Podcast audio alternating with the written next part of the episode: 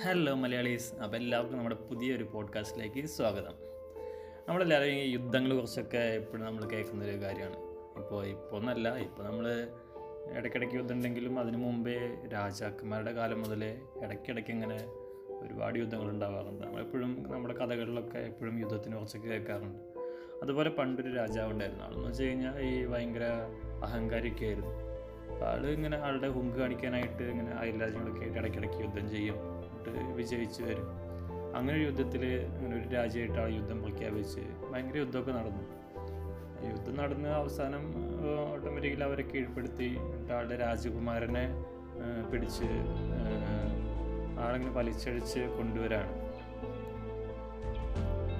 അപ്പോൾ ഈ രാജാവ് ആജ്ഞാപിച്ചു. അത് ഒരു കൗമാരക്കാരനായിട്ടുള്ള ഒരു രാജകുമാരനായിരുന്നു.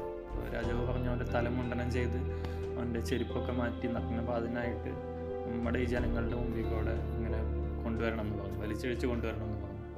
അപ്പോൾ കൊണ്ടുവരുമ്പോൾ അറിയാലോ ഓട്ടോമാറ്റിക്കലി അപ്പുറത്തെ രാജ്യങ്ങളുടെ ഈ ജനങ്ങളൊക്കെ അവനെതിരെ ഇങ്ങനെ ഈ പരിഹസിക്കുക അല്ലെങ്കിൽ ഓളിടുക അങ്ങനത്തെ ഒരുപാട് കാര്യങ്ങളൊക്കെ ഉണ്ടാവും.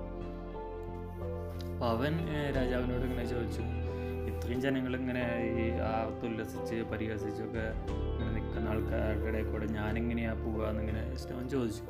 അപ്പോൾ രാജാവിനോട് പറഞ്ഞു നിനക്ക് ഞാൻ ഒരു തരാം. ഒരു കപ്പ് നിറയെ പാൽ ഞാൻ തരും. അത് തുളുമ്പാതെ ഒരു തുള്ളി പോലും പുറത്തു പോവാതെ നീ അവിടെ രാജസന്നിധി വരെ എത്തണം എന്ന് പറഞ്ഞു. അതല്ലാന്നുണ്ടെങ്കിൽ നിന്റെ ശിരസ് അങ്ങോട്ട് ഛേദിച്ച് കളയുന്നു പറഞ്ഞു. അത് കേട്ടതോടുകൂടി അവനാകെ അമ്പരന്നു.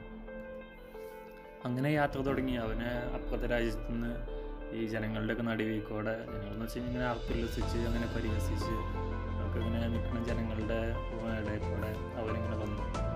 ഫസ്റ്റ് അവിടെ എത്തി. അപ്പം എല്ലാവരും ആശ്ചര്യത്തോടു കൂടി നോക്കണം എന്താവും.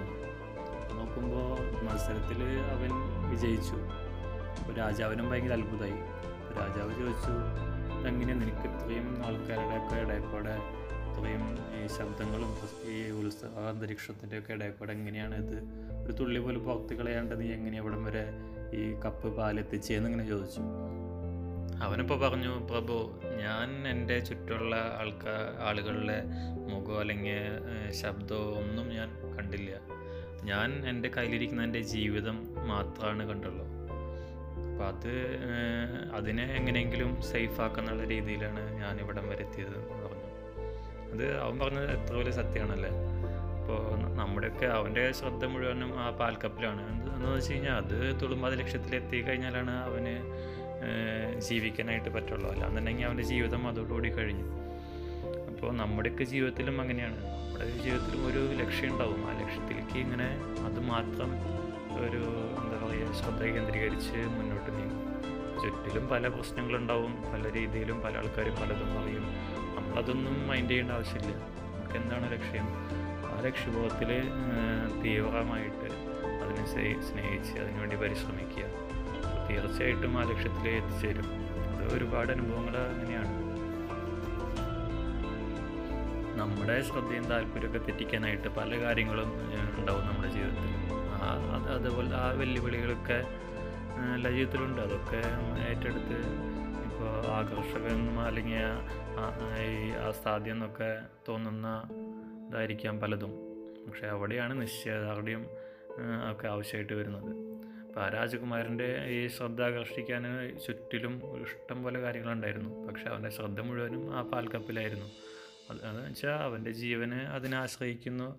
അത് കാരണമാണ്. അപ്പോൾ അതുപോലെ തന്നെ നമ്മളും നമ്മുടെ ലക്ഷ്യങ്ങളൊക്കെ കൈവരിക്കാനായിട്ട് മറ്റുള്ള കാര്യങ്ങളിൽ നിന്നൊക്കെ വിട്ട് അതിൽ ശ്രദ്ധ കേന്ദ്രീകരിച്ച് മുന്നോട്ട് നീങ്ങുക. ഇപ്പോൾ ലക്ഷ്യബോധമില്ലാണ്ട് ജീവിത വിജയം സാധ്യമല്ല. അപ്പോൾ എല്ലാവരും അതിനായിട്ട് ഒരുപാട് പ്രയത്നിക്കുക. മറ്റുള്ളവർ പറയുന്നൊന്നും നല്ല കാര്യങ്ങളൊക്കെ എടുക്കുക. ബാക്കിയൊക്കെ വിട്ട് കളയുക. അത്രയേ ഉള്ളൂ. അപ്പോൾ അങ്ങനെ നല്ലൊരു ജീവിത വിജയത്തിന് എല്ലാവരെയും ആശംസിച്ചുകൊണ്ട് ഇപ്പോൾ ഞാൻ നിർത്തുന്നു. ഇനി അടുത്തൊരു പോഡ്കാസ്റ്റിൽ കാണാം. ഓക്കെ? മലയാളിയുടെ.